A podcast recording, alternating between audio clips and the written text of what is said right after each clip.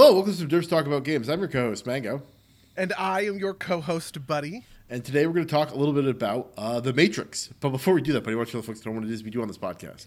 Well, on this podcast, we talk about m- movies. Mostly, I think. No. We've done more movies episodes this year than games episodes, though we are sometimes talking about games. Um, so it is Matrix month. We are approaching very swiftly the release of the Matrix 4, the Matrix Resurrections at the end of December. So we are we are going and in keeping with our our you know what, what would I call these? These are sort of like landmark episodes, right? Like this is our this is a landmark episode on the Matrix in the same way that we had landmark episodes on like Star Wars and stuff like that, right? Um, so yes, so we'll be talking about the Matrix today. Is the the Matrix one, and then over the next couple of weeks we'll be doing the Matrix Reloaded and the Matrix uh, Revolution. So, yeah.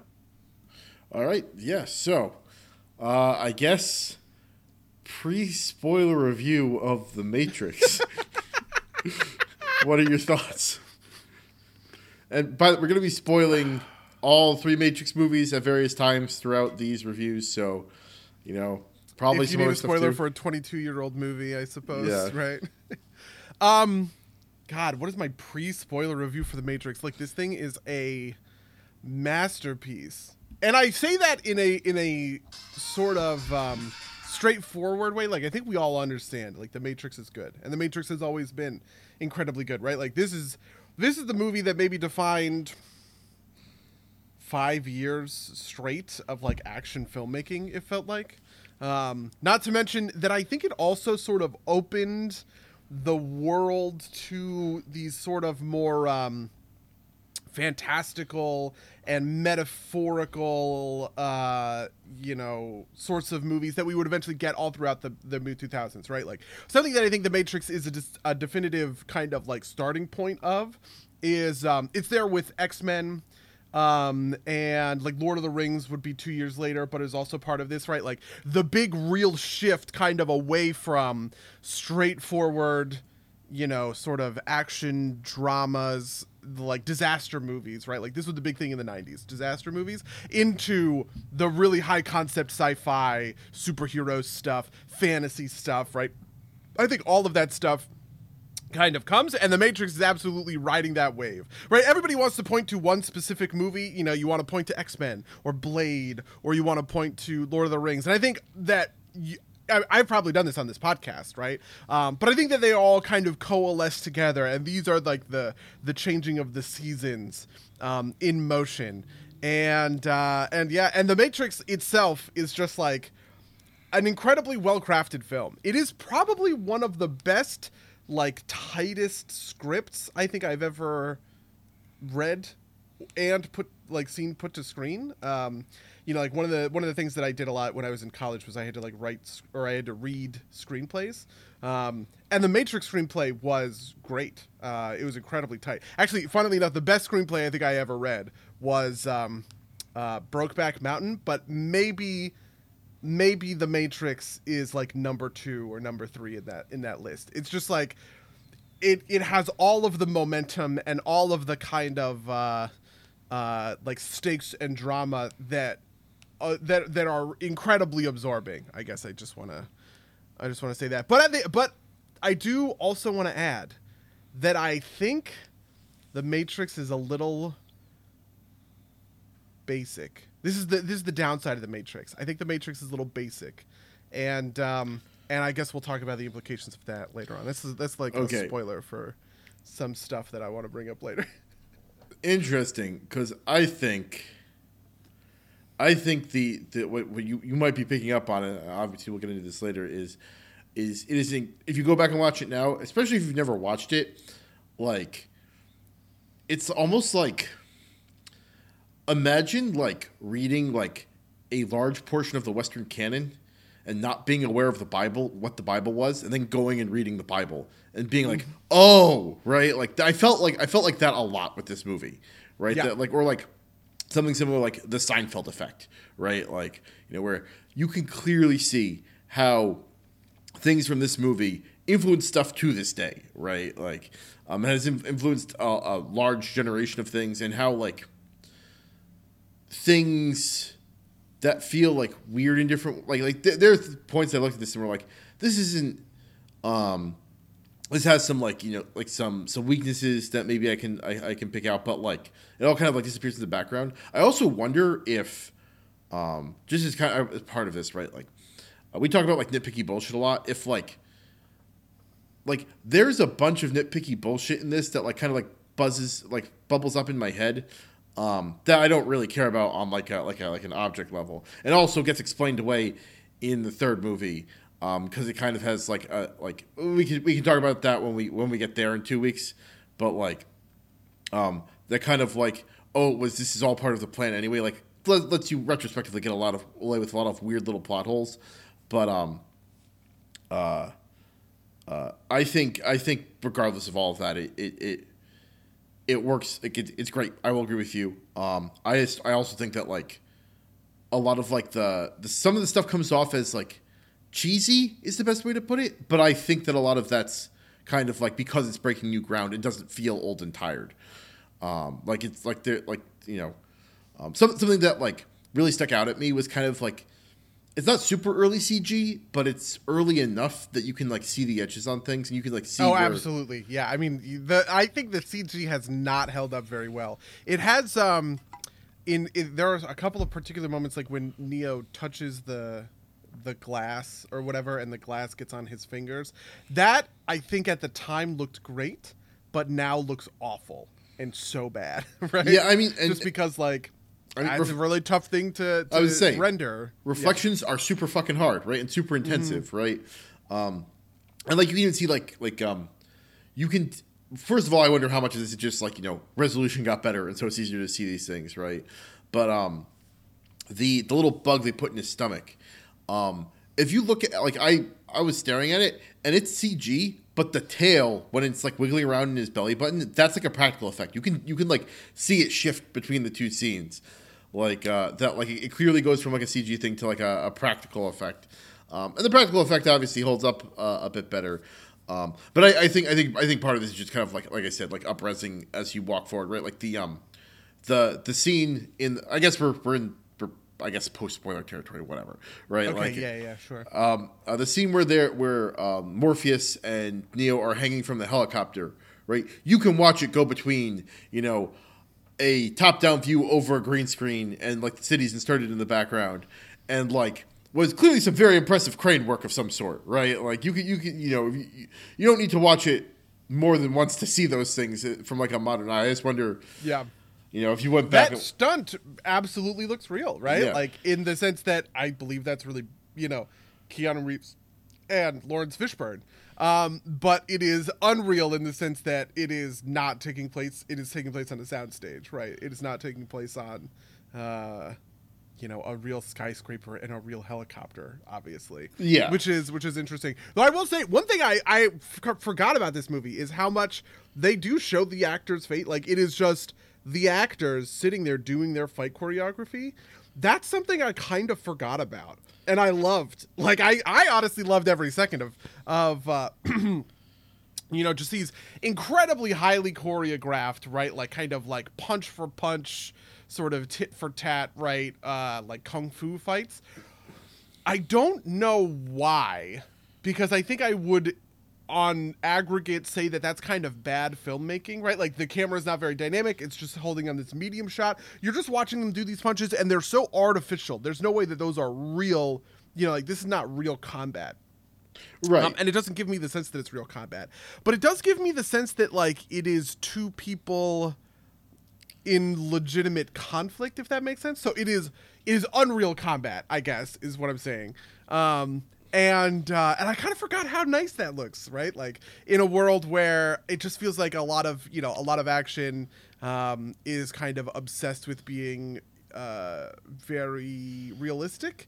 To see something that is not that is stylistic and choreo and Yeah, I- choreographed to an immaculate degree is uh is kind of special. It's like it's it's a little bit of a, like a palate cleanser, you know, compared to something like you know, I mean John Wick is maybe the best Well, I, I, was going to say that, like, I think John Wick starts the trend of like doing hyper realistic combat, right? Because like, Yeah. like Matrix is very clearly wuxia, right? Like, like, like, um, uh, Watchmen, the movie, is Mm-hmm. very clearly supposed to be wuxia instead of like real action. But like, I mean, wuxia's a, a long enough, like a, a long enough running kind of like filmic tradition that there's obviously some tricks there to like make it like to, to capture like you know the cinematic combat element of it, right? Like, um, and still make it work. Um, but but I, I, I, I agree with you. I, I think is is uh, is in, in kind of the larger strokes. Like, like, I, I, it did look very fake, but that didn't like. I don't think that, that that detracts from it. The only thing that really bothered me about the fight scenes is the effect that they use to make like the punching look fast. Never looked good to me. Like never looked good to me. Right, like there's like where Okay. it's, it's just kind of like double. This is like a very small thing, but like they like it's kind of like do like a like a like a an after fade effect on the punches, right? Like it so it looks. It's supposed to be it's going really fast, but just looked dumb to me. But you know that, that's a particular thing for me, I guess maybe. Yeah, I mean, I do have some problems with the, with some of the fight scenes. Like, so for instance, um, and I think that this is a problem kind of endemic to all of the Matrix films, which is that the fight scenes are sometimes sort of devoid of like stakes or meaning in the in the the story and the plot. And granted, the Matrix One is the best about this, right? I think it has the most fight scenes that like matter in terms of the outcome of who wins and who loses is important, right? Um, but I remember thinking that the the one you know and it's like the famous one too like uh, it, when they go through the metal detector and they're just like gunning down the security guards or whatever right? I remember thinking how superfluous that was. And i was just like that this would be cut in a modern movie because people would notice this and just kind of go th- th- this doesn't matter. We know the heroes are better than these guys than these random mooks, and we don't need to like lavishly film them shooting a bunch of red shirts, right? Um, what really matter are their you know is their confrontation with the agents, right? Like those are the real threats, right? Um, and uh, and I and, that, and that's something that I think is maybe a little problematic going forward because I remember this also being a problem in Reloaded and Revolutions, like even more so. Um, but it's just like there there is sometimes this uh, this sort of like gratuitous the Morpheus the Morpheus Neo fight scene where they're first doing kung fu together or whatever. It's also a little bit like this, right? Like it's just it's it's a little um almost like indulgent. I guess is kind of the word I'm looking for. So I, I get what you're saying about the the the uh, the business like elevator, like the thing that the um the the lobby scene, right? Um, I think I might even largely agree with you there, but I think the the the Morpheus Neo scene is important, kind of like established like like it does it's doing a, a lot of work with world building in a couple of Yeah. ways right like it's establishing like this this place it kind of like is the moment where you like really get to see like things break from you know like you know a person acting perfectly because they've gotten the program uploaded into their head to something that breaks what what, what would be possible in reality right like that's where you get like you know in, into like i'm going to call true wuxia territory Yeah. um and then um, the other part of this is this kind of like this thing that I think is that I realized was like a little bit hard to appreciate. Um, you know, in the in the in the in in the rear view, which is that like the movie tries to hold as an open question for a very long time whether or not Neo is actually the one, right? Yeah. Like, and that that scene plays into it, right? Because that's like a point in his favor. It's immediately followed up by the um by the jump scene, which he fails, right? Like, um, like everyone fails, and so, and you know, and that that kind of like is a point in the other direction, and then you very quickly move into the Oracle scene, which is where we're told that he's not the one, right? Um, uh, but uh, but I so I, I, I think that that that it does important uh, kind of like stage setting there, um, but I, I, know, I feel like the lobby scene was just like a cool scene to have in an action movie type of deal. Um, but I, I like th- that scene less so. But like the fact that they like blow out the bottom of the elevator, I'm like, what? Why did they do that? Like, what was just to get the agent's attention? Maybe. Yeah, I don't I don't really understand a lot of the This is the type of like there either. this is a lot of like, the kind of like a lot of like the like nitpicky-ish bullshit that's like it's like oh whatever right like I'll yeah, I mean, away. it's one of those things where if you think about the agents just like for instance, okay, so one of the things we talked about in Free Guy is that the GMs in that world wouldn't be spawning Uzis for themselves. They would just be pointing and killing the character or whatever. And that was something that I wasn't expecting my brain to go to. My brain went but it there was too, just yeah. yeah, I was just like my, my first immediate thought is just like, man, how come the agents can't just fucking delete these guys? Like, why would you have an agent that can shoot a gun, but you don't give him perfect pinpoint accuracy, right? Like, if I can write an aimbot script for Call of Duty or whatever, you would think that the Matrix. You know the the machines would be able to write a script for their agents to always hit with their you know, with their handguns. There was just like a lot of there was just like a lot of that in um you know, in sort of the scenes that nobody ever remembers, right? Where it's like, oh, like I forgot about this like ch- chase scene. You know, like in my head, the scene in the subway takes place at the exact same point or within the exact same location, right? That the scene at the end with the at the hallway. But there's actually this whole chase where he's running through the crowd and the agents are following him, right? And I remember thinking like the agents are shooting at him, and I'm just like, how how are the agents missing? How are the agents like stormtrooper bad when it comes to like when it comes to this?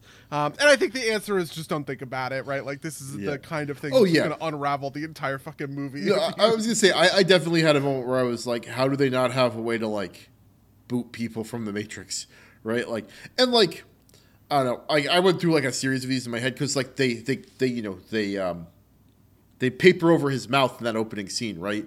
And that just like opens up like a ton of fucking questions, right? It's like, like why don't they just do like something like that all the time, right? Like, and, and you know, like even the idea that like they they have to find people rather than being able, to, you know, but that's like like you said, that's you know, and as Lou says in the chat, right? Like you know, um, it makes for a shitty story if you slash kill your way through it, through everything. Um, and honestly, I would have liked like this is the type of thing you get get into in like um in like ex, you know ex, external literature, right? Like in like mm-hmm. you know the official. Yeah, guidebook yeah, to the yeah. This is the kind of thing that I want to read in a book somewhere where they're like, oh, actually, there's so much stuff, there's so much data coming into and out of and flowing through the matrix that it's impossible for the machines to track this, and so that's why they you can hide in plain sight as a you know like I'm sure honestly like in Enter the Matrix or the Animatrix or something, I would not be surprised if there was some answer to this. I mean, like uh, fundamental concept in there. I mean, I, again, the the answer, the, the get a jail free card is that like this is this was designed to happen because it, you know, like th- this, like the re- the revelation by the architect, and I forget if it's the second or the third movie, It's in the second movie, yeah. yeah, is that like you know this is all part of the grand plan, and so like that kind of like lets you like you know write off literally any plot hole about like why think why they should be able to do anything. It's like well they let them yeah, do it. you know something that I remember not thinking about at all, but is so obvious to me now is that the Oracle is a program.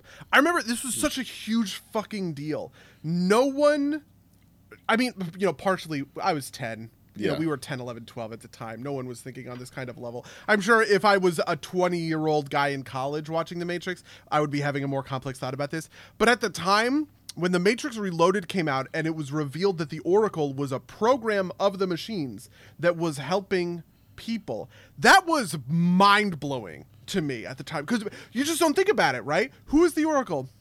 I don't know. Why why are they doing what they're doing? Not explained, but you don't care about it. You're just with it. You're just kind of moving through the, you know, moving through the pieces. But the moment that that is that get, that question gets answered in the second one, I just like it was like kaboom, my whole fucking head exploded and I couldn't believe it. I actually was surprised to see by the way, you know, one of the things that you hear about when it comes to the Matrix and the Matrix Reloaded and Revolutions is that like the Matrix, you know, they put everything in it because they they thought it was going to be one and done, right? It's it was a Star Wars story, right? You know, they they got a bunch of money kind of out of nowhere. Um, you know, the only other movie they had made before this was like a lesbian, you know, romantic drama or something, right? That was like an independent like Oscar, you know, an Oscar kind of bait movie, right? Um and so they went like really hard for for like this. They went really hard for the matrix. And i was kind of expecting to see kind of more cracks like more seams um between it and reloaded and revolutions right? Since those two were like not planned essentially. Um but I was actually surprised that the opposite was the case. I felt like I was constantly seeing things that were like jolting me forward and being like, "Oh, this pays off later. Oh, that pays off later, right? Like in Reloaded, in Revolutions, right? Um, and it's stuff like that that um, that actually makes me think that the Matrix is like secretly like this is I think I think this is part of the Matrix's like secret sauce, uh, is that it is that sort of um, like like uh, expansive. It, it it has that. It has. It does not feel contained. It feels open. There's this huge other world to go explore and like learn more about. Yeah, it, it, it's kind of got that John Wick thing going for it, where like a lot of the greater world is hinted at, but not um, but not explicitly spoken to. So you, there's like room to build in it, um, and you know, uh, and so I, I think that that like lends it to the to to to that level of like creativity. Although something I will note is uh, so, something that just like stuck out at me like a store thumb was um in the in the the Hellscape version of the future that you know or that that uh, Morpheus brings him to the twin towers are standing. Um burned out but you know it's like oh oh well you know there's that right? Like as I you know it's just like one of those things that you can't help but like see or at least for for, for me it was that way. Um Yeah.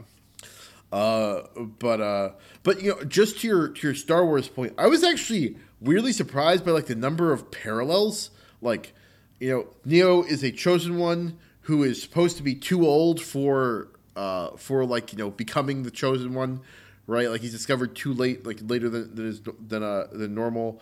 Um, there's also the thing that brought this to my mind is like when um at one point he says like uh like that's not true like some something very close to like that's not true that's not possible and it's very close to that's that isn't true that's impo-. like it just like stuck out in my head it's like they're like they're not like super huge things but they're like you know obviously they're built on, on kind of the same model of story right chosen one in a fantastic world type of deal rejects the Mm-hmm. Yeah, I mean, even the nature of Neo's chosen one ness is kind of um, is very like complicated. There's a lot going on there, right? I think the other the other chosen one narrative that that does this.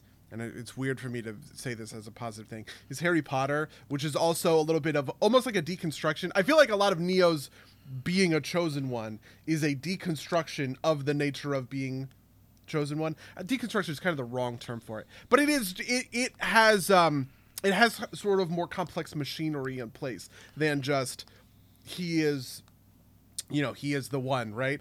Um part of this though i think only comes out in reloaded and revolutions right? Like my read on neo as chosen one and i don't know if this matches you right? But neo is not the chosen one when he talks to the oracle.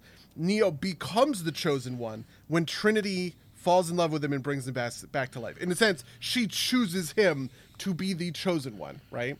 And what the oracle says is you know you have the gift but you know you're not quite there or whatever right? Like that is the indication that the oracle right sees that there is the possibility that neo could be the chosen one but he hasn't transformed. And the transformative moment comes when trinity who has been prophesied to fall in love with the chosen one right uh brings him back to life after he's shot by agent smith. You know like that's the that's the moment where he becomes it right?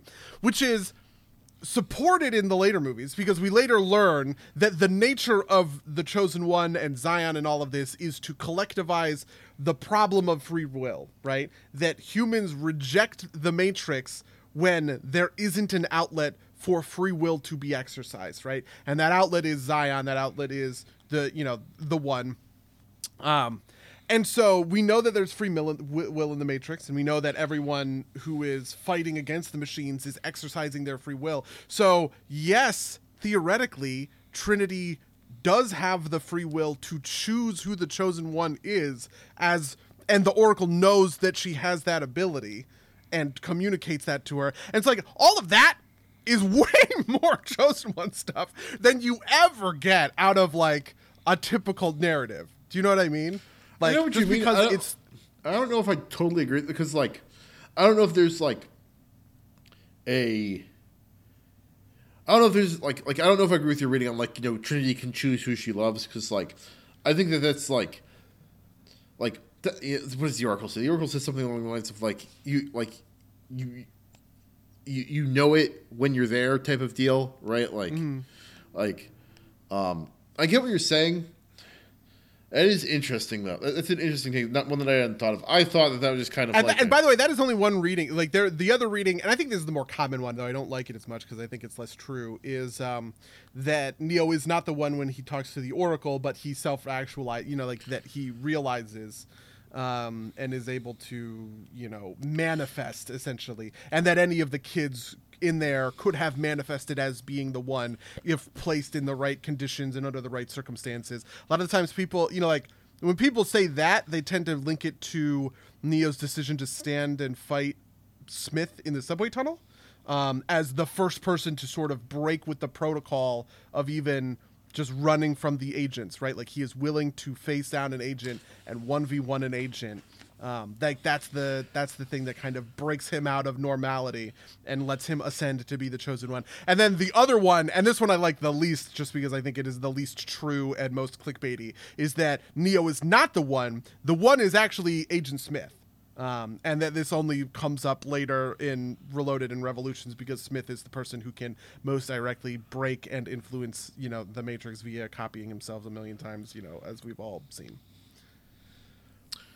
I think that one is the least supported and least interesting, but it is like it's the one that like a Watch Mojo movie will make a fucking dumb fan theory video on and get two million views on YouTube. I'm surprised that none of those are. She was just lying to him. He was always the one. Because like that's yeah, like I the, mean, I- the th- plainest there is reading, always right? that, you know, Yeah, like, because like, that, that's like the that. plainest. You know, Morpheus you know tells him she told you what you needed to hear, not necessarily what was true. Um, Yeah. But so let me let me hit you with something because I wanted to bring this up at some point anyway, right? That scene is also where we get like probably like there's obviously a lot of like uh, mixing of like I'm gonna call it generally Eastern philosophy uh, with like Western religion. Um, just because I don't have the strongest grip on say like Buddhism or um, or any of Sure. the Zen traditions, but there's there's clearly that influence there, right? Like the line where the kid says, um, you know, realize there is no spoon. Um, uh, something along the lines of like um, when you bend, you bend yourself, right? Like that is a very Zen line. That's like something like I went and looked to see if I could find it because it sounds like something I might have heard Alan Watts say or something, right? Like or like a you know like a interpretation of something like that. Um, and so the idea of the one being, you know, the person that can achieve um, what I, I guess I guess something along the lines of like true ego death, right? Like, uh, you know, you know, becoming one with everything, right? Like, um, uh, which is kind of like you know, like that's like the old the old freaking uh, joke, right? Like, uh, you know, the Dalai Lama goes to a hot dog vendor and says, "Make me one with everything," right? Like, like that kind of like philosophic root, I think might be operative there, if if, if that makes sense, right? Like Neo You know, is that's the, interesting. go on. my core take is that the philosophy isn't super eastern and that it is in fact pretty western because i think the the bedrock of the matrix is uh, simulacra and simulation by jean baudrillard which right? is the book that he has. yeah, which is the book. It, yeah, it's the book that Neo shows. It's also where uh, the um, the quote "the desert of the real" comes from. Because the idea of simulate simulacra and simulation, right? Like a, a simulacra, I think he defines it in that book. It's like a copy uh, that no, there is no real, right? There's nothing real, but it is copied. It is a copy of a copy of a copy, and eventually the original thing is so lost and gone that the only things left are the copies of copies, right? That there is no real anymore. There is just simulacra, right? And simulation. It's it's a, a, a one sentence thing. Obviously, it is deeper and more complicated than that, or Right. whatever. That's like the thing. And the desert of the real is the the the the desert, the the desolation. There is no real. Like there is no there is no real anymore. Real has is so far from view because of the copies and copies that you know have been reintroduced over and over and over again um, that it just simply doesn't exist anymore right? That it is a desolate place that no one ever ever ventures to anymore right? Um, but i guess i do think that there is some sort of like i because I, I i agree especially with the spoon when you know when he says like the secret is there is no spoon right? Like that to me does hit me a kind of a uh, like a zen or like almost like a Taoist that is sort of, uh, that is super like I, I think Yeah. I think part of it is that like there's obviously like a collision of a lot of things, right? Like you know, obviously simulant simula- or simula- simulacra simulation is there. It's, it's it's like literally in the fucking movie, right? Like Yeah. like Yep. that line is very um is very is very zen. There's um you know the very kind of Christian imagery of you know the one rising from the dead, right? Like um uh, and maybe that's an attempt to kind of like universalize a lot of these things, right? Like um, the one is supposed to be a, a reincarnation of a uh, of of a of a previous um, of a previous you know person. Um, there's there's a lot of little stuff there too. Like you know you they're like like so, like a line that hit me as being like like uh, weirdly like a narco libertarian is um, when he's talking about like like the so first of all the matrix is all around you and you know it's it's it's everywhere right like that's one kind of like conjures like image like that sounds a lot like a holy spirit line right but then he's but like in describing this fake thing he says it's there when you go to church and when you pay your taxes which is like that just kind of like pinged my like oh this is like like you know pre reddit you know, uh, atheist libertarian, like, like type of line right there, right? Like, Yeah, I mean, and this is sort of what I um. So you know what I alluded to is that the Matrix is a little bit basic. This is sort of where the Matrix I think stumbles a little bit for me, which is that it is.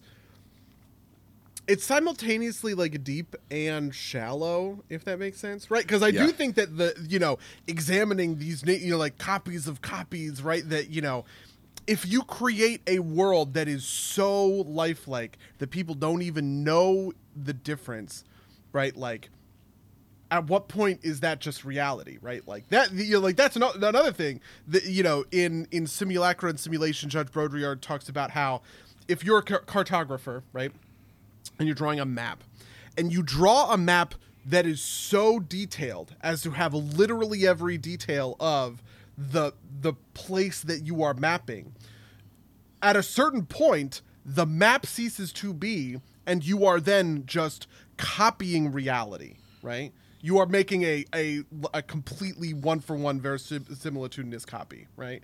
Um and i think that that's like that's crazy and that's compelling. And i love the way that you know um cypher honestly is like secretly my favorite character in this movie just because i love his his whole thing and his interaction and I love the way that the guy plays him. I don't know who the fuck this guy is. He's Ralph Cifaretto in The Sopranos, but I just kind of have I you know he he's only in the first one, so like he just sort of disappeared out of my mind, and I was like, fuck, dude, I forgot how awesome this guy is, right? And I think that stuff is really deep, right? I think the greater stuff about the machines and the structure and the sort of you know the nature of the prison you know, that is described as the Matrix and being slaves or whatever else. I think all of that is really basic and sort of un uninteresting. And I think it's the genesis of where you get problems with the metaphor of the red pill, right? You know, because that represents politically a variety of different, you know, a variety of different things because it represents, you know, breaking through and seeing some truth that the system doesn't want you to see.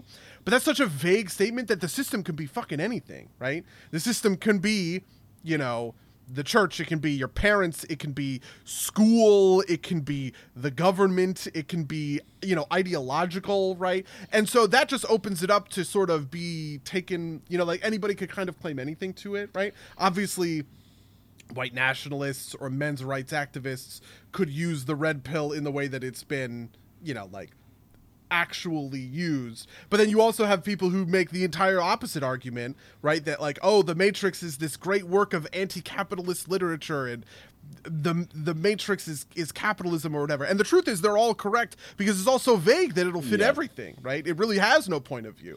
And it, and it sort of has no underwriting ideology. Um, which I don't think it's bad in and of itself. It is just sort of the basic nature of the, the, I mean, it does. the it- elements of the Matrix that I just like. Eh. It, it does it does have it does have a point of view. It's just like not particularly aimed, right? Like it's a rather, broad point of view. It's, it's a kind of a very kind of, you know, uh, you know, freedom is good, type of type of view, right? Yeah, like in, individual true. will, yeah, individual like, it- it is a pro-human point of view for certain, right? Like you know, the villain giving a big monologue about how terrible humanity is. Obviously, you know that that does point that oh, the Matrix thinks that humanity is good, people living is good, right? Yeah, I, the, the- Ah. I mean, but not not just living, right? Like obviously the, the the kind of like you know the people in the pods are are alive, right? But they're not really Mm-hmm. living, right? Like you know, it's it's like a it's like a very kind of like it's very pro it's very pro free will and very um anti kind of like control in, in a way which which kind of like I think jazzes with the kind of libertarian take that that, that, I, that I read in that, that line right it's like you know like you know no no no masters type of type of deal Yeah, I mean, and one of the things that one of the other most interesting lines that I don't think I ever caught before is uh, when Cypher is arguing with Trinity. She says, like, you know, like it's a prison, and he's like, really? Because I do what Morpheus tells me to do. Is that not a prison? And I was just like, fuck, dude, like that actually kind of goes harder than like anyone, you know, like that is maybe one of the deepest lines in the whole movie, right? Because it does sort of ex- examine like, are they on the Nebuchadnezzar because of free will? Trinity pulls rank on on Neo to to make him fall in line, right? Like that's a structure, and it's a structure kind of like the Matrix is a structure, getting people to to do to do what you want. So I don't know, like.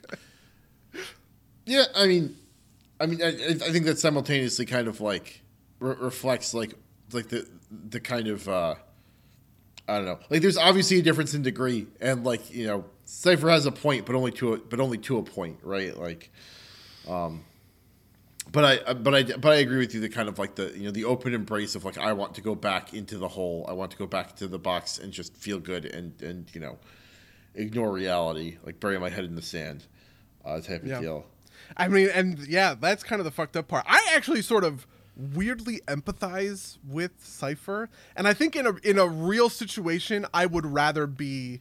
I would maybe take the blue pill, just because, like, dude. It looks like it fucking sucks on the Nebuchadnezzar. Like eating that like slop or whatever, you know, they all look so cold and tired. It's just like, man, who wants that, right? like,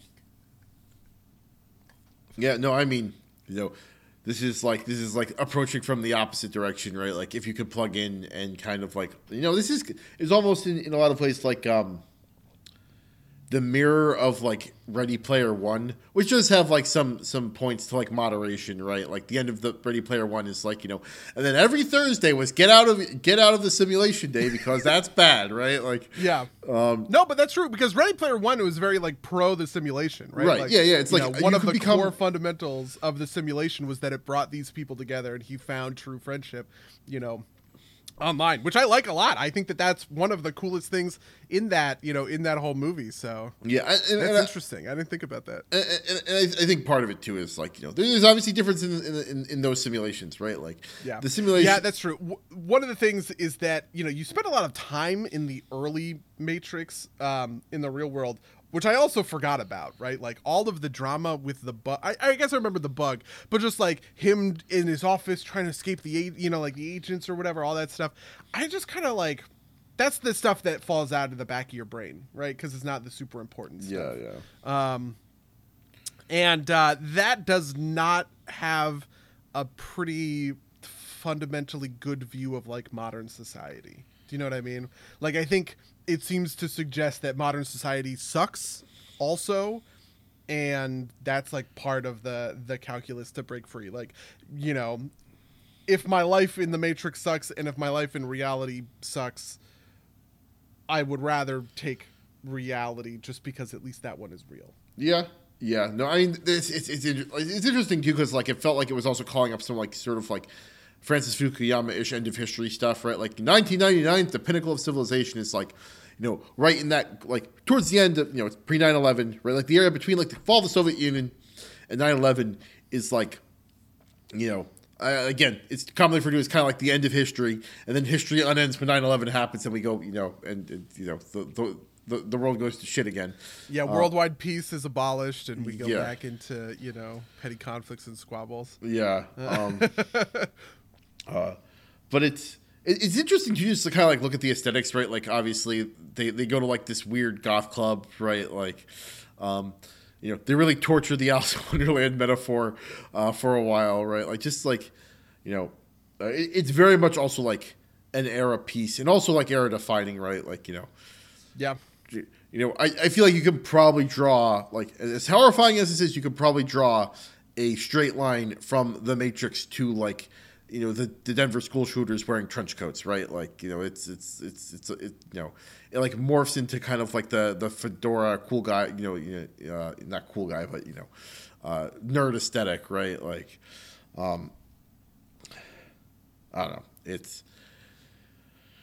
It, yeah. I you know, and I think that there's something about all of that that has only sort of like grown and evolved over time. Like I think the Matrix. This is probably not a controversial thought thinking about it, but it is like probably one of the most forward-thinking movies I can think of from like the '90s or whatever. Um, you know, in terms of just like where we were going and where we were kind of like heading as a society, right? You know, it's very tapped into the internet and to phones and all this stuff. And like, you know, and this is an interesting thing, right? Like, for instance, in the Matrix Resurrections, which neither of us have seen, we don't know what that's like. Are there landlines that they can use to get out? Because one of the fundamental, you know, thing like rules of the Matrix is that you need a hard line in order to get out of the Matrix, right? You can talk to your operator on a cell phone, but the cell phone isn't gonna isn't gonna transport you in and out of the Matrix. You need a landline for that. Has that only gotten harder? Because I don't have a fucking landline. Do you? Nope, absolutely not. Yeah, like my parents have a landline, I guess, maybe. Like, and actually, that's not even true. I don't think my parents have a landline anymore. I think my parents got rid of their landline. So I don't think, I don't think I know anybody that has a landline. My parents do. Um, Mango's parents have a landline. Neo, if you want to get out of the Matrix, this is my recommendation. Go to fucking Randolph, New Jersey. Can you imagine wait. talking to, talking to Dozer? Dozer, I need an escape. All right. There's nothing in Manhattan. You got to get on a train for an hour to Randolph. There's a, you, know, you know what I want to know is like, does like a cordless phone attach like that's hooked into a landline work, right? Does like like you know like the yeah. Cause you know, I mean, that's like a dumb little question, but like, I mean, you know, an interesting one would be would would a headset work, right? We are, uh, you know, I'm talking to you through a broadband internet Yeah. connection, right? Which is obviously, like that's a that's a hardwired internet connection.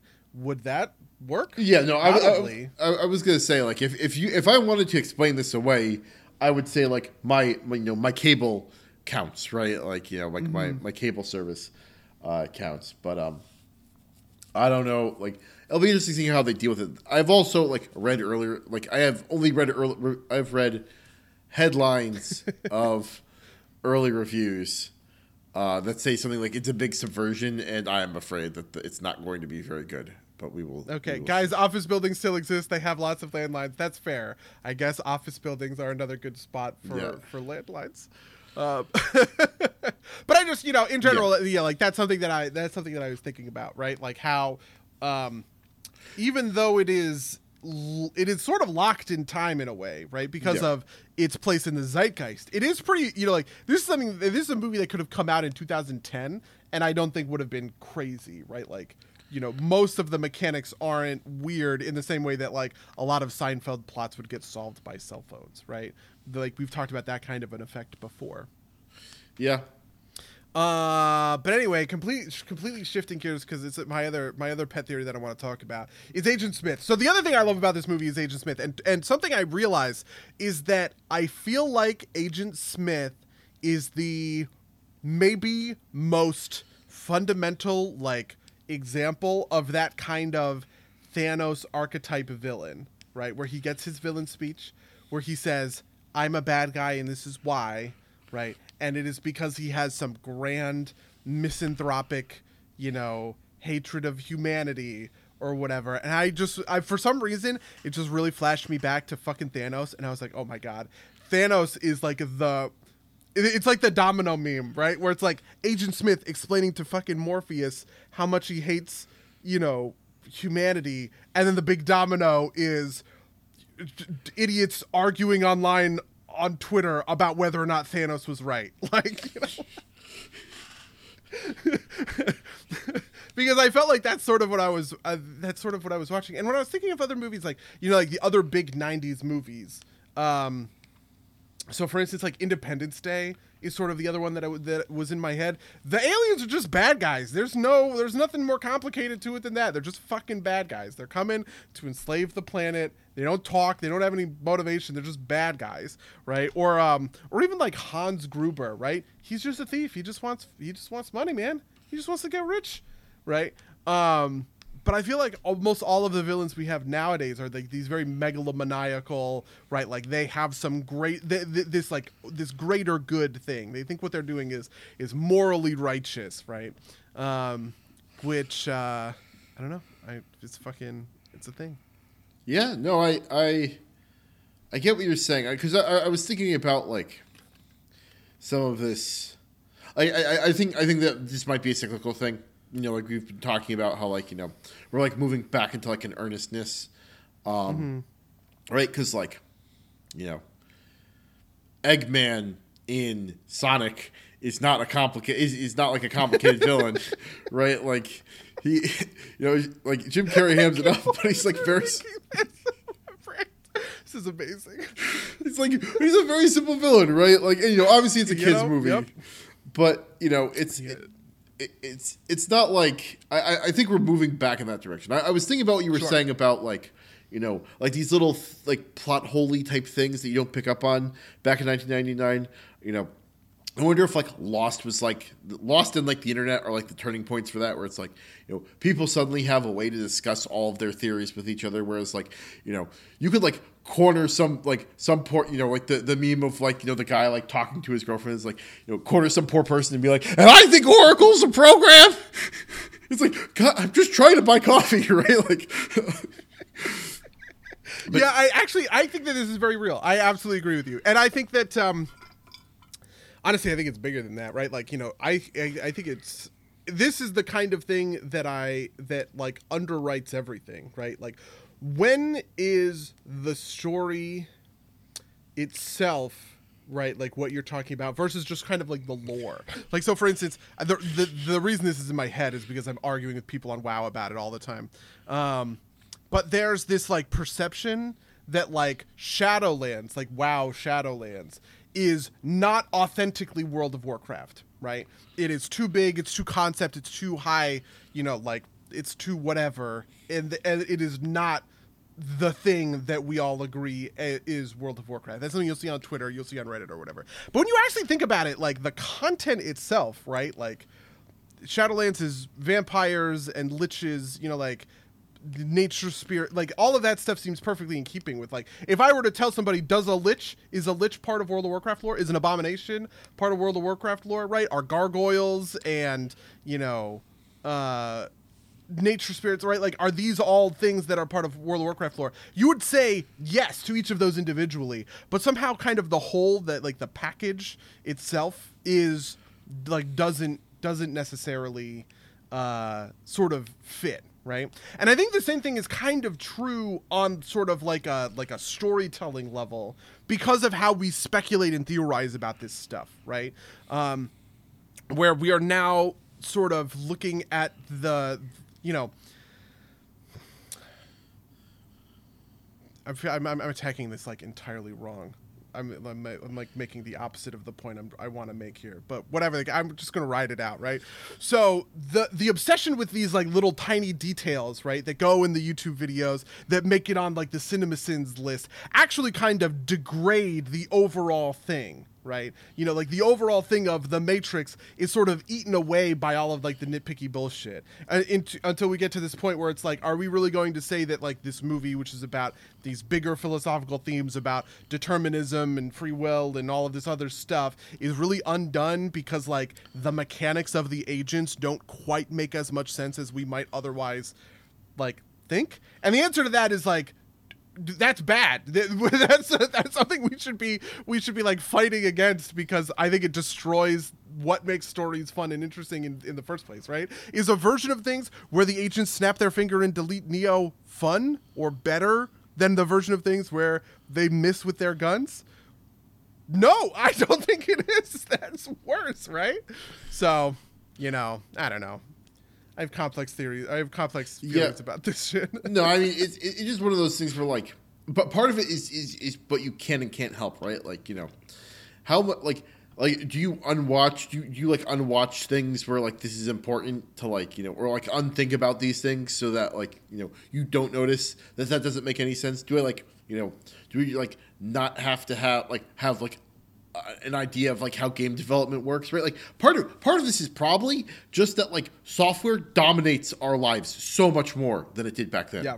right like you know even like obviously i'm a software professional you're a software professional um, and so we've got a little bit more insight into this thing. I wonder. I, I, feel like even though normies have like a better understanding of of like how software works, maybe not to the to, to the extent where they'd be able to see these things that we're seeing, but like you know, I wonder how like I wonder how, how that affects people's abilities to kind of like read into it, it, into these things, right? Yeah, um, I also think software itself has changed, right? Like yeah. you know, I mean, what what is the is it Moore's law or whatever? We're twenty years later of processing power, getting more like the th- you know something I talked about earlier, right? Is how effortless an aimbot is in in today's ecosystem, right? Right. Just because the amount of processing power and RAM and all that other stuff, right, that I have at my disposal is so much more powerful than what they would have had at 1999, right? Like there is no there I I don't really have to think all that much about limitations of memory or whatever else in order to make these kinds of computational decisions just because I I am submerged in a world where that stuff is pretty freely available. But yeah, in the world of 1999, you can understand how those things would feel I guess I'm sort of arguing against my own point from earlier, but how those things would feel more real, right? Because connecting to the internet is a slow process. Talking to someone on the internet is a slow so process, right? Your computer itself chugs doing basic shit right? Um, even on like the most high end software, because the most high end software at the time, or on the most high end hardware, because the most high end hardware at the time is like 512 megabytes of RAM. right? Yeah, yeah. yeah. No, uh, man. I wonder, like, if you were to remake the like, if, if you were to like, you know, pluck Matrix out of time and try and redo it now, right? Like, how it would look, and if and if you could like make it work, or if there was something about like at that point in the '90s that kind of like made it work. I, I think I think you could do it. I absolutely think you could do it. You, but you would have to change the world, world building. Uh, yeah. quite a bit. Not so, so, much the world building, but maybe the rules. Like, so for instance, I could imagine a version of the Matrix where, you know, you have some sort of you kind of have a couple of baseline rules that that obfuscate this stuff. For instance, you could say that there's so much traffic going on that it's impossible for the machines, even you know the most powerful machines or whatever, to monitor all of it. Right? That's how you hide people coming in and out of the matrix, right? Um, and how they have to be alerted to times and locations by by all this other stuff and how agents work or whatever. Um, and then you could maybe make a sort of like hacker counter hacker version where you have an operator who is actively hacking the matrix while the machines are trying to manipulate it. So you have a moment where an agent pops up and Dozer says, I can give you 30 seconds of like a misfiring program that decreases the agent's accuracy or whatever. And so it is now not hitting or ju- or its gun jams or something, right? Like and you have that sort of uh, you have that sort of like a back and forth, and that just kind of creates the the same rules archetype. But you have to work, but you just have to like explain around it a little bit more.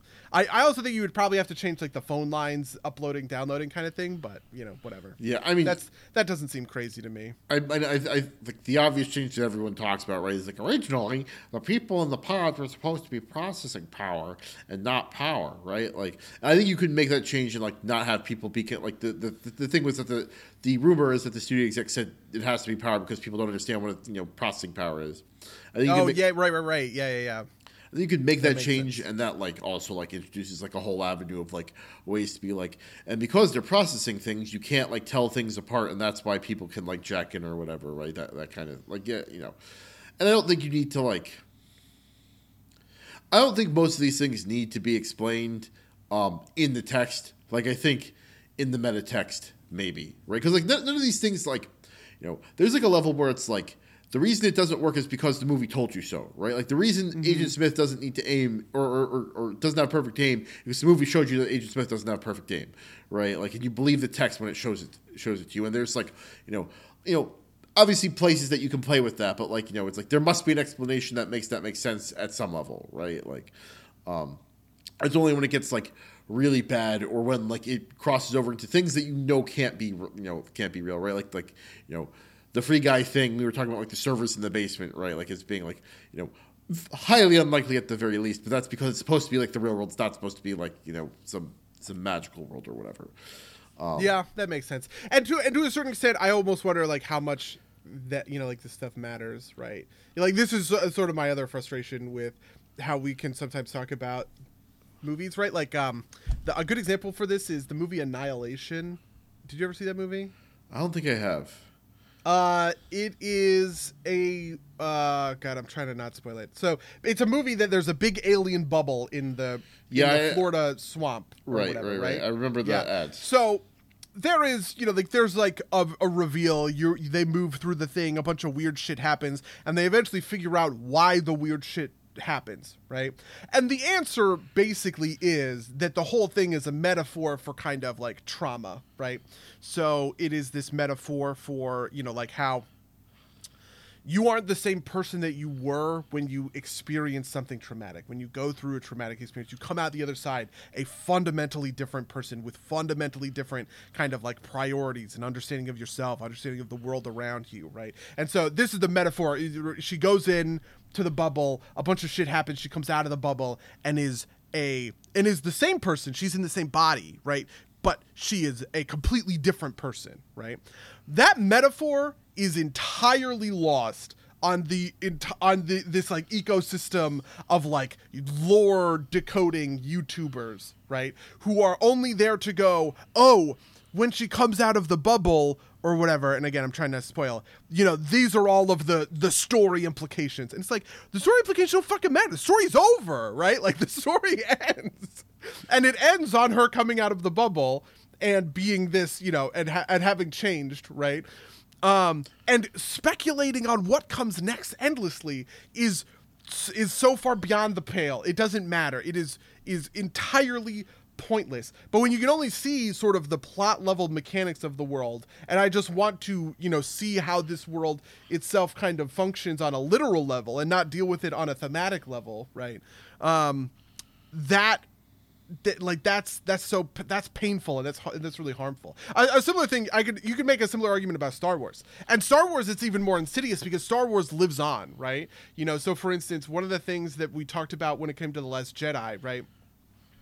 You know, like what I love one, one of the things I love about the Last Jedi is the just the raw thematic level of it, right? Anybody can be a hero, right? You know, we are what they grow beyond, all of that kind of stuff happening on kind of like a thematic level. But when people are complaining about that movie, a lot of the times what they're complaining about is stuff happening on a literal level, right? Where it is not obeying the the rules and the laws of the Star Wars universe as they as it was written, right? This is why the Holdo maneuver is something that you know people stick to and are frustrated by because it just kind of breaks down their understanding of the universe itself, right? It's like how could how could nobody have thought about this? How could nobody have considered doing this or whatever or whatever else, right?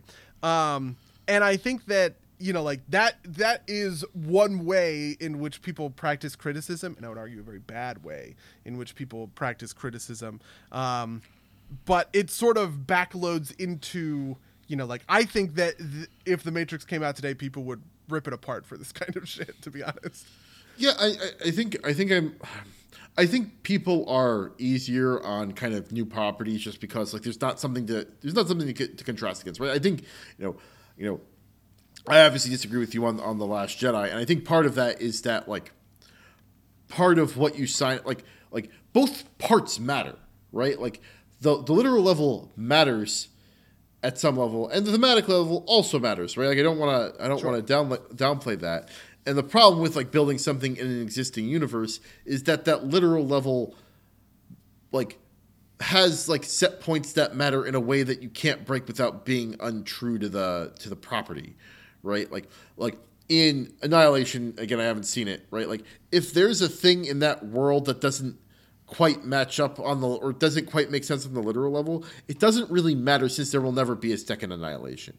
I, yeah. Once there is a second annihilation, or if there ever is, then then those are problems for the second annihilation. It never matters for the first movie, right? It never matters for the thing that um, it is because it, it is setting that entire scene right? Like you, you get a little bit wonky when you're interfacing with the real world, as we've as we've talked about it kind of ad nauseum. Yeah, it, it is. A, it is also you know in in Annihilation it is a much simpler thing because it is a one off, right? You know, a YouTuber who is talking about Annihilation and going. This is the implication. The end of the. This is the plot level implication for the end of that movie, right? You know, I'm just going to spoil it because I want to talk about it in clear it. terms. So, if you want to not understand what happens in Annihilation, you know, get leave. Whatever. the, the the thing that happens at the end of Annihilation is she meets the the alien right that like caused this like bubble disturbance thing or whatever and the alien turns into a carbon copy of her right it becomes a copy of her and then it kills the original right and leaves the bubble right and the thing that happened is all of these YouTubers were talking about, oh, there's an alien among us. Oh my God, the, the, the it's not the real her, it's the alien her. Isn't that crazy? But the thing is, without an Annihilation 2, it's not crazy. That doesn't matter. That it's completely superfluous. Who, who, who the fuck cares, right? The thing that matters is the, the thematic level, is that metaphorical level of, right? This is someone who is fundamentally transformed by the, the trauma that she's experiencing, right? And this whole movie is about how different people cope with their trauma on that thematic metaphorical level. But it does get a little dicey when it comes to the Star Wars universe because like it exists you know past that point right? And oh there are three i actually didn't know there were three books. I just knew that there was no sequel because one of the things that was talked about is them not wanting them not being interested in making a sequel to this movie. Um because in the star wars universe like there are you know there are uh, sort of there's there is an expectation that these things will continue on right? Or maybe you know wow would all, honestly also be an interesting example of this right? Like so something that happened is we got the Night Warrior stuff. We got Tyrande, right? Tyrande becomes the Night Warrior. Is full of all of this power. She fights Sylvanas and is going to kill Sylvanas, but the Night Warrior power gets stripped of her, right? So, and she falls into a coma, right? And that stuff gets resolved later. But you have people who go, what the fuck was the point of the Night Warrior if she didn't kill Sylvanas? If Sylvanas is alive at the beginning of the Night Warrior stuff and at the end of the Night Warrior stuff, why did this matter? It had no effect on the plot. It was superfluous and it was dumb, right? But the Night Warrior stuff is just a, a literalization of Tyrande's obsession with vengeance, right? She is literally killing herself because she is so fucking obsessed with getting vengeance on Sylvanas, right? It is working on that thematic level. Um, and I just feel like that's like a thing that I am frustrated about when we no, talk about yeah. this kind of stuff on like a on like a day to day you know basis, right? I don't think whether or not she is or is not the Night Warrior has a huge implication itself for like the you know I, the Night Warrior doesn't break any Warcraft rules, right? But when you have someone who is obsessed with the function of like the lore and the universe it sort of blinds them to these other you know kind of levels that a story can be working on. And that happened to be a level that was working on a on like a character arc level right? Yeah. Has a character arc where she goes through and she and she realizes that she doesn't want to you know essentially commit fucking suicide right? Like, and uh but if all you care about is just like the function of the universe as if it were real you kind of i don't know all of this. Well, yeah, this all sounds familiar because I have argued about this with players of players in our raid group. I mean, no, I mean that that makes that makes that makes a lot of sense to me, right? Like, you know, mm-hmm. what is what is the function of saving Mankrik's wife? Did I do the did I do the meme right? Like, yeah, yeah. What is that? yeah, definitely. Um, you know what's, but and You know, and on I- one hand, I like that. I, I like that speculative nature, right? To Star Wars, to WoW, to the Yeah. Matrix, right? You know, I. It is a theory of mine that Trinity has the power to choose who the one is, and she chooses Neo. But that's actually, you know, and, and I could support that with evidence in the text, but that's not like hard fact, right? Right. Like, there's nothing to make that any more true than Neo is always the one and you know he when he when he makes the decision to stand and fight against agent smith that's when he becomes the one. Or neo is always the one and the oracle lied to him right in order to get him into the right place at the right time you know in in order to try and you know incentivize him to save or morpheus's life. Or that agent smith is all of these are different theories right that we can kind of speculate about and argue about. And i think that that stuff is interesting right? I mean we didn't even get to my agent smith theory which is so people the the common thing that people say about agent smith is that when neo jumps into him that is what fundamentally changes smith right? That smith takes on some of neo's abilities and code as the one or whatever and that's what allows him to return as a villain in reloaded and revolutions. But i actually think that the that is untrue. Um smith is independent of and motivated by the mach- like out like to be outside of the you know the confines of the machine before that happens right? When he takes the earpiece out and he tells morpheus that he fucking hates humanity and all he wants is to be free of the matrix that's something that happens before neo jumps into him and it expresses that he has more consciousness and free will than any of the other machines like do or exhibit. And he has a different goal than those machines do right? Like he is essentially working with the machines because he believes that they're uh, a means to an end. And so you know i i think smith is just transformed by his hatred right? He is transformed by his fundamental loathing of humanity. And neo is incidental to that whole process. But again that's you know that's a theory. That's just a theory right a matrix theory um and it's cool to argue about that sort of stuff but i don't know i also just like feel like it's only cool to argue about that stuff when it's like bigger and more complex than just how does x uh, plus y equals z Yeah, I mean, I, I will agree with you to a certain extent. There's been an over literal over literalization of a lot of this stuff. Um, uh, I think we could, you know, we, we've talked about it plenty on, on the show in various in, at various times. Um, uh, but I, I, I just don't think that that means that it's not important at all, right? I, Yeah. you know, things swing back and forth. Like I said, I think at some point we're gonna we're, we're due for like a reversion to the to the meme mean, right? Like, um, uh, just because like we've been we've gone so far down that path that like I don't know.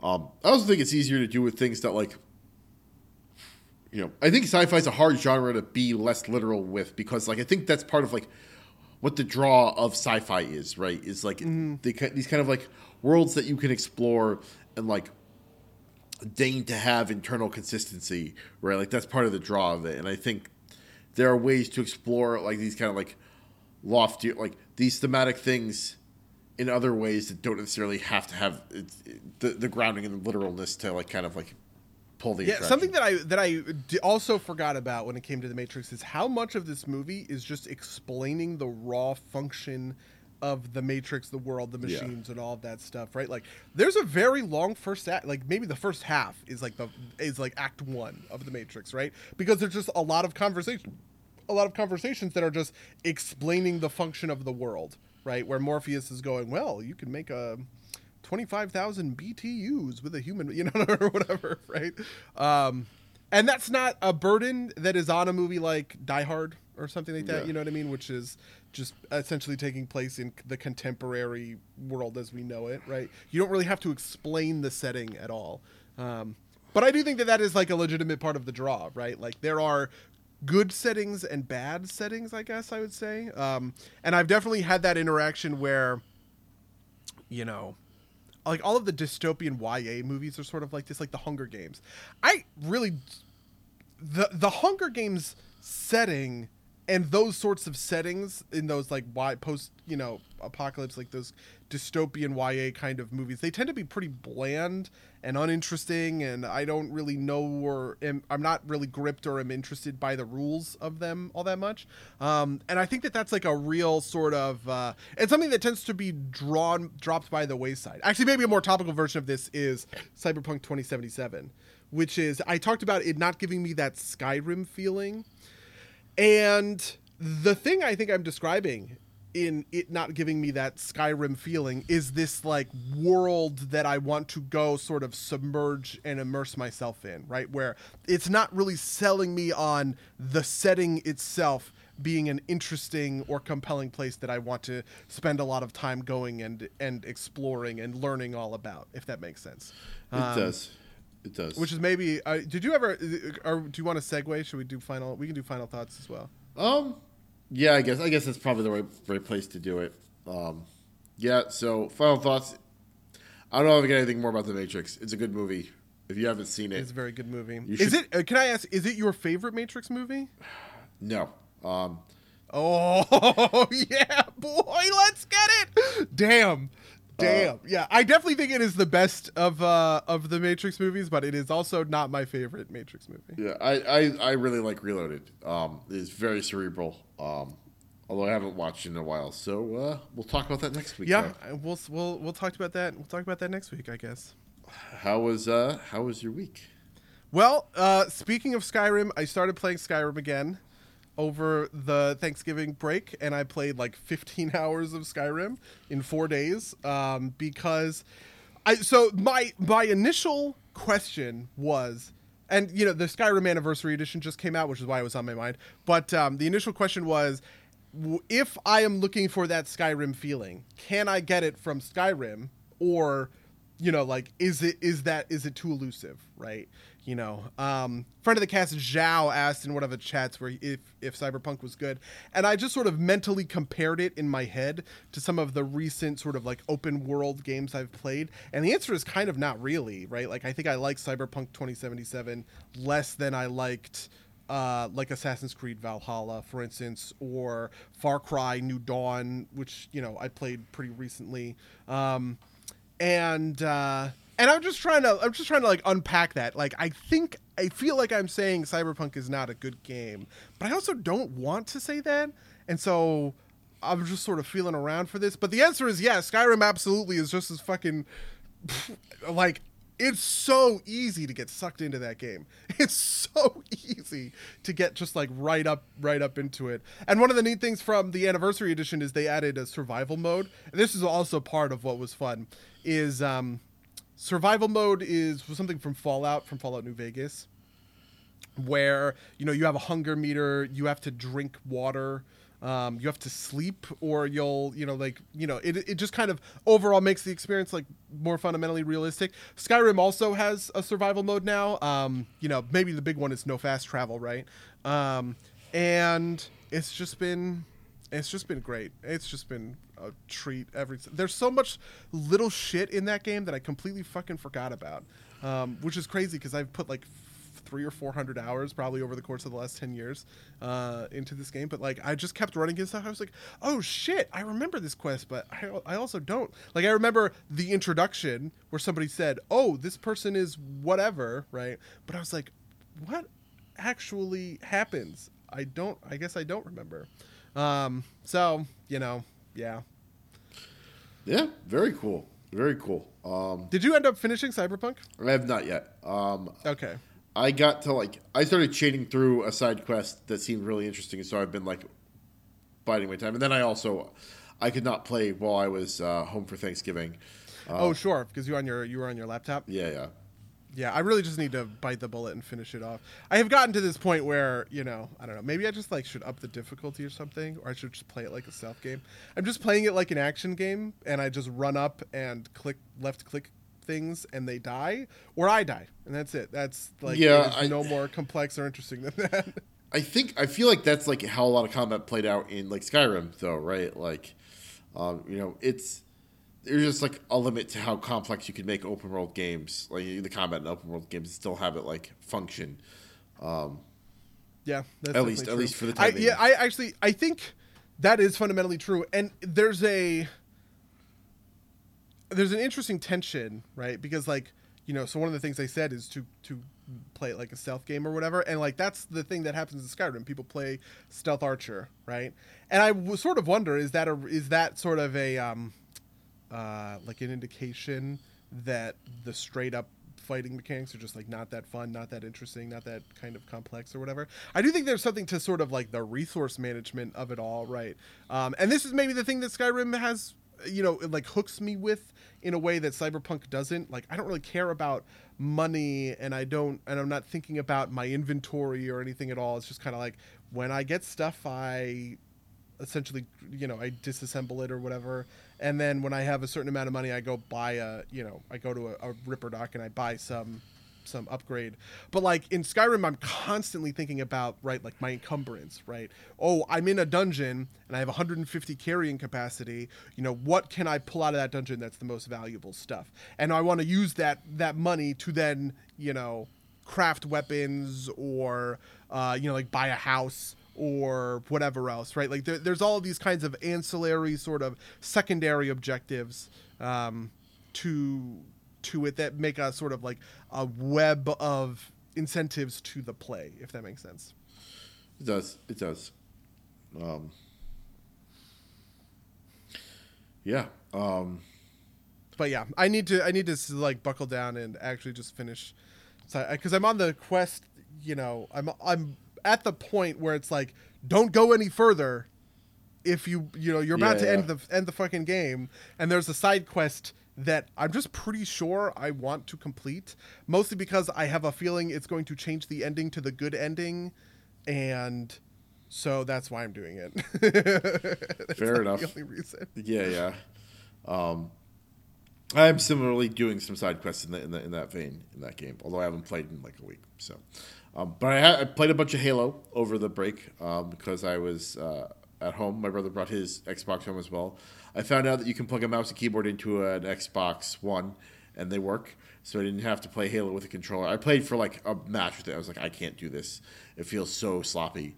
Um, but you know, that's, Tags. um, uh, and Halo's fun. I played the event, which um, gets you like samurai looking armor. It's neat. Um, uh, but it's, it's it's Halo, baby. Um, I also played a, a handful of um, Carrion, uh, which is like a reverse Metroid in that you play the monster and you're like zipping through stuff. And you're like solving puzzles. It's a relatively short game. I didn't finish it yet, but I can tell I'm like almost at the end. Um, that was that was neat. It's on Xbox Game Pass, um, so you know. Uh, it's also on PC for Ultimate Game Pass, but you know. Uh, and then the other big thing I did is I watched all of Squid Game with my brother, um, and uh, you know it starts out strong, and I think it ends really weak. Um, like I don't understand how this blew up so much because like I think the ending is like not great. Um, Wow. Okay. I actually also don't understand how it blew up so much, but I haven't watched it, so I mean, funnily enough, it, it kind of like you talk about these like YA post-apocalyptic settings. It's like in kind of the you know the um what's the world the word the the battle royale genre, right? Like it's you know, um, and the world building aspects are neat, but like like I said, it kind of falls off towards the end. And uh, so one of the things that I thought was super interesting, just from kind of like a general perspective, is like my brother and I would sit there and we talk about it. We make, make like you know predictions for the next episode, like the next minute or whatever.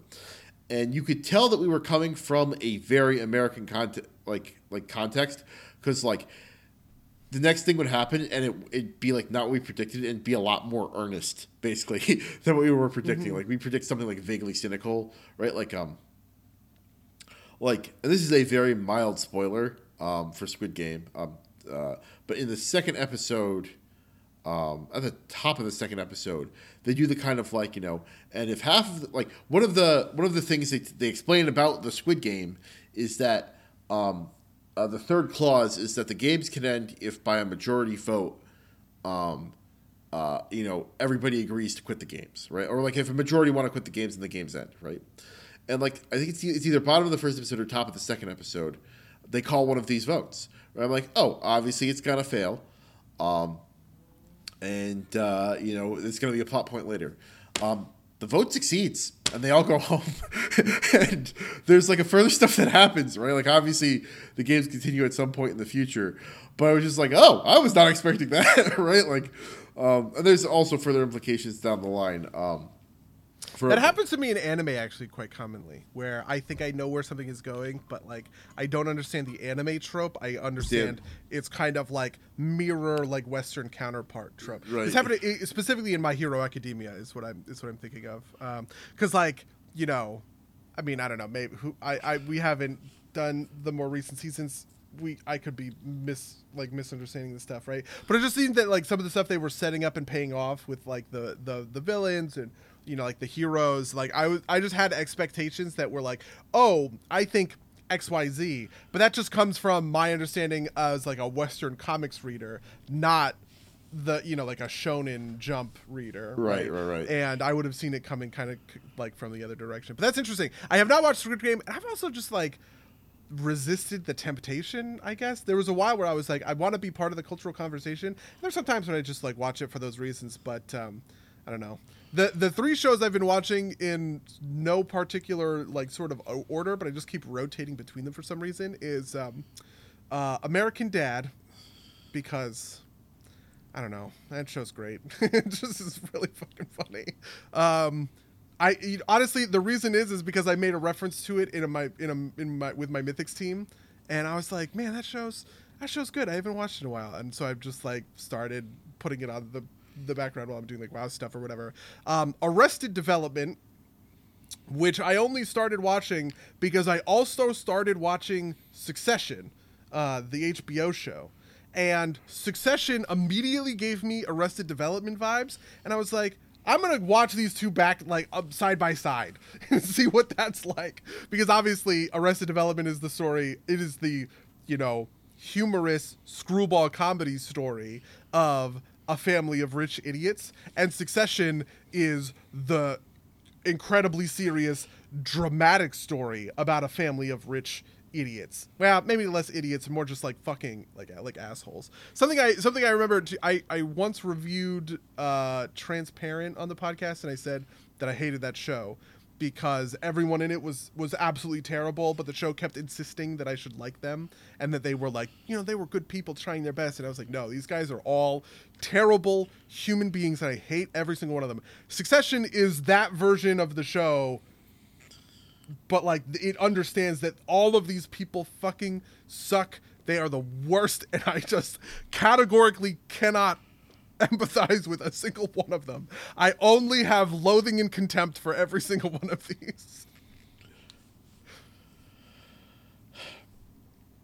Uh, all right, fair enough. Um, that's uh, it. That's my that's my thoughts so far. I'm only six episodes in, so we'll see how far this goes. But boy, is it is it it's motivating to just watch a movie out of Schadenfreude because I hate everyone on screen and I want I just like wa- watching them suffer. I just want whoever is winning in their games fighting each other. I want that person to just inflict as much emotional harm on all of these other people because they all are so terrible and I hate them so much. Um, so yeah, I would recommend watching Succession just because. I don't know. It's it's it's good. It's very it's it's just it's an HBO show. It reminds me like of a lot of other HBO shows. Um, but yeah, yeah, um, that's fair. Um, I Lou says in the chat, I would trade Squid Game for the next season of Alice in Borderland. Trade that earnestness and indictment of capitalism for fantasy and Saw. Please don't re- make me remember how much the real world sucks. I don't understand what that means because I don't know either of these so, shows well enough at all. But so so I mean this is this is only a very, again a mild spoiler. The reason that, the reason the games continue is because basically everybody realizes that their life sucks more than playing the Squid Game, so they go play the Squid Game.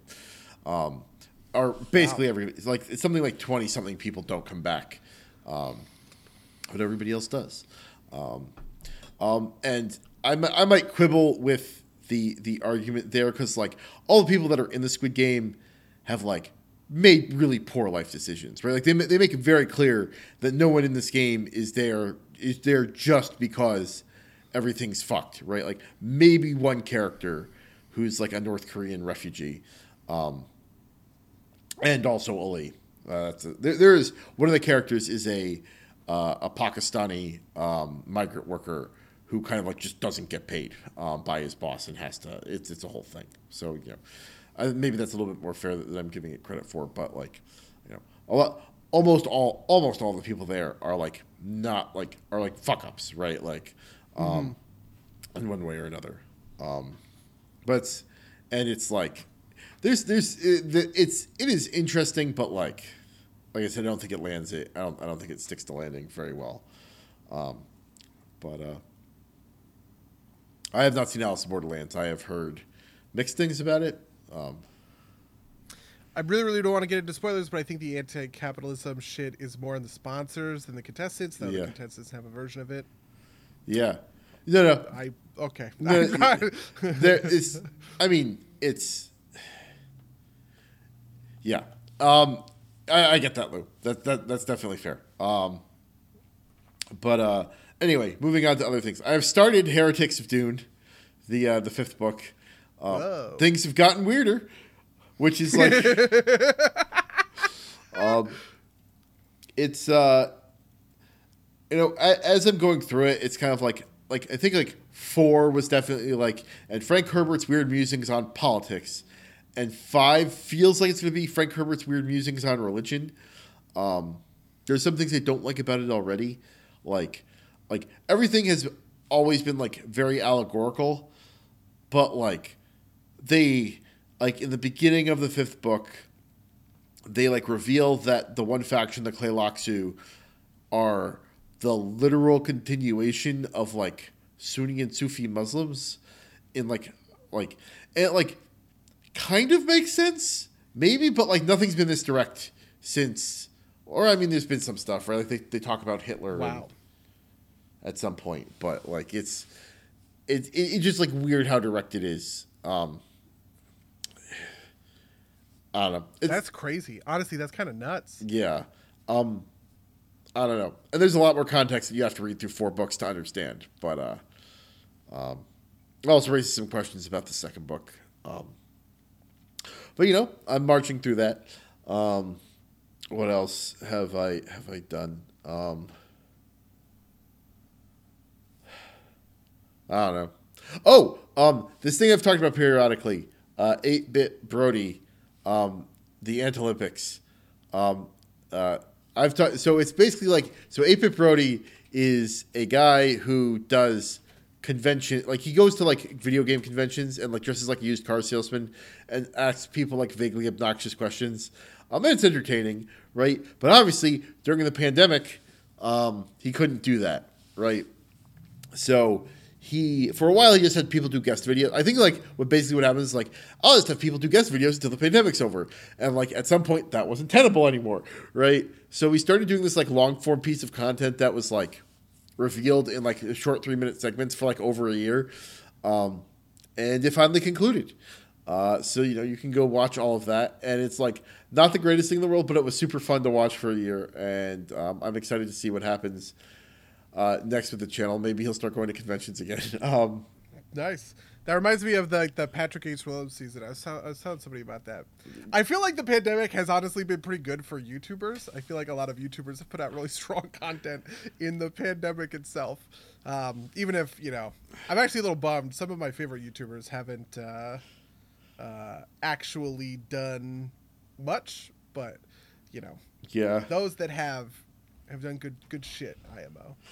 yeah. Um, uh, otherwise, oh, so I watched a really interesting video on. Um, uh, let me see if I can find it. It's by I think the channel's named Ahoy, um, and he usually does kind of like breakdowns of like uh, video game weapons, um, and being like you know like the real history behind the real gun that backs it up. But this one he did a video on, um, oh, what is it on like basically I'm gonna I'm using the wrong term. It's like chip, Trackers. yeah, yeah, chiptune software, um, essentially, like Interesting. the the history of it, and uh, I like you know, kind of in the same way that like you know you watch like a um, uh, uh, a, a video like, like a like a was it somebody solved this the speedrunning videos, um, Sure. But like on like a piece of real technology and how things worked And the graphics are always really pretty, and he goes through some details on it. And I thought it was I thought it was interesting. Um, This is a neat channel. This is a very. it is a very cool channel. I recommend it to everyone. Um, but that hap- that came out over the break, as did the new Seth Tazinch video, which is always fun. They're always fun to watch.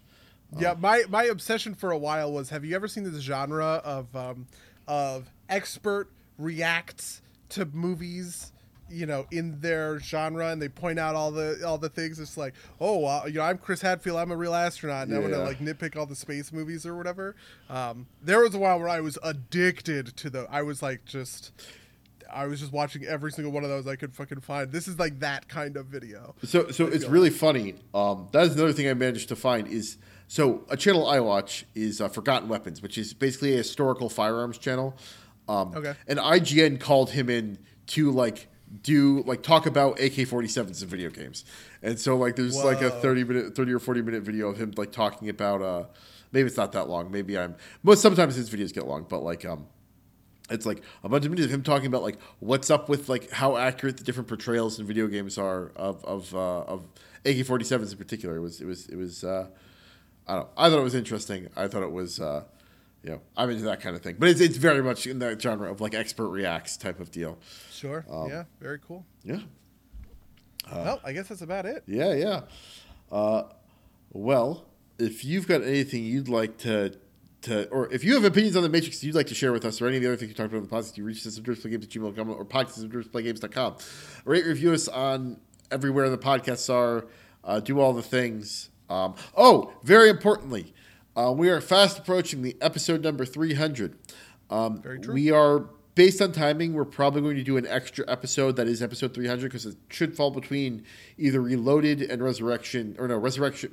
Revolution, Revelations and Resurrection between either the second and third or the third and fourth Matrix movies, um, and so we want to get that out there when like in in correct episode order. So send us your questions. Um, it's an AMA style thing. Um, traditionally, we have just gone until we've run out of questions to ask. So please send us your questions. Again, that's podcast at subversivegames.com or um, subversivegames at gmail.com. Um, I believe the first time we did it, we went for like five hours. Um, the second time was much more reasonable.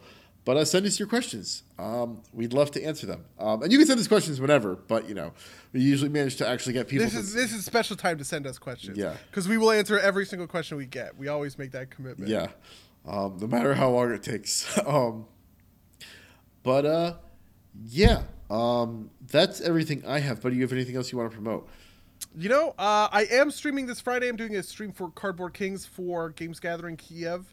Uh, but it's at the same time, you know, normal uh, 11 a.m. Pacific, 2 p.m. Eastern on the twitch.tv slash Akbar Games channel. Uh, and I guess that's the only thing I wanted to promote. So, yeah. All right. Well, in that case, uh, until next time, dear listeners.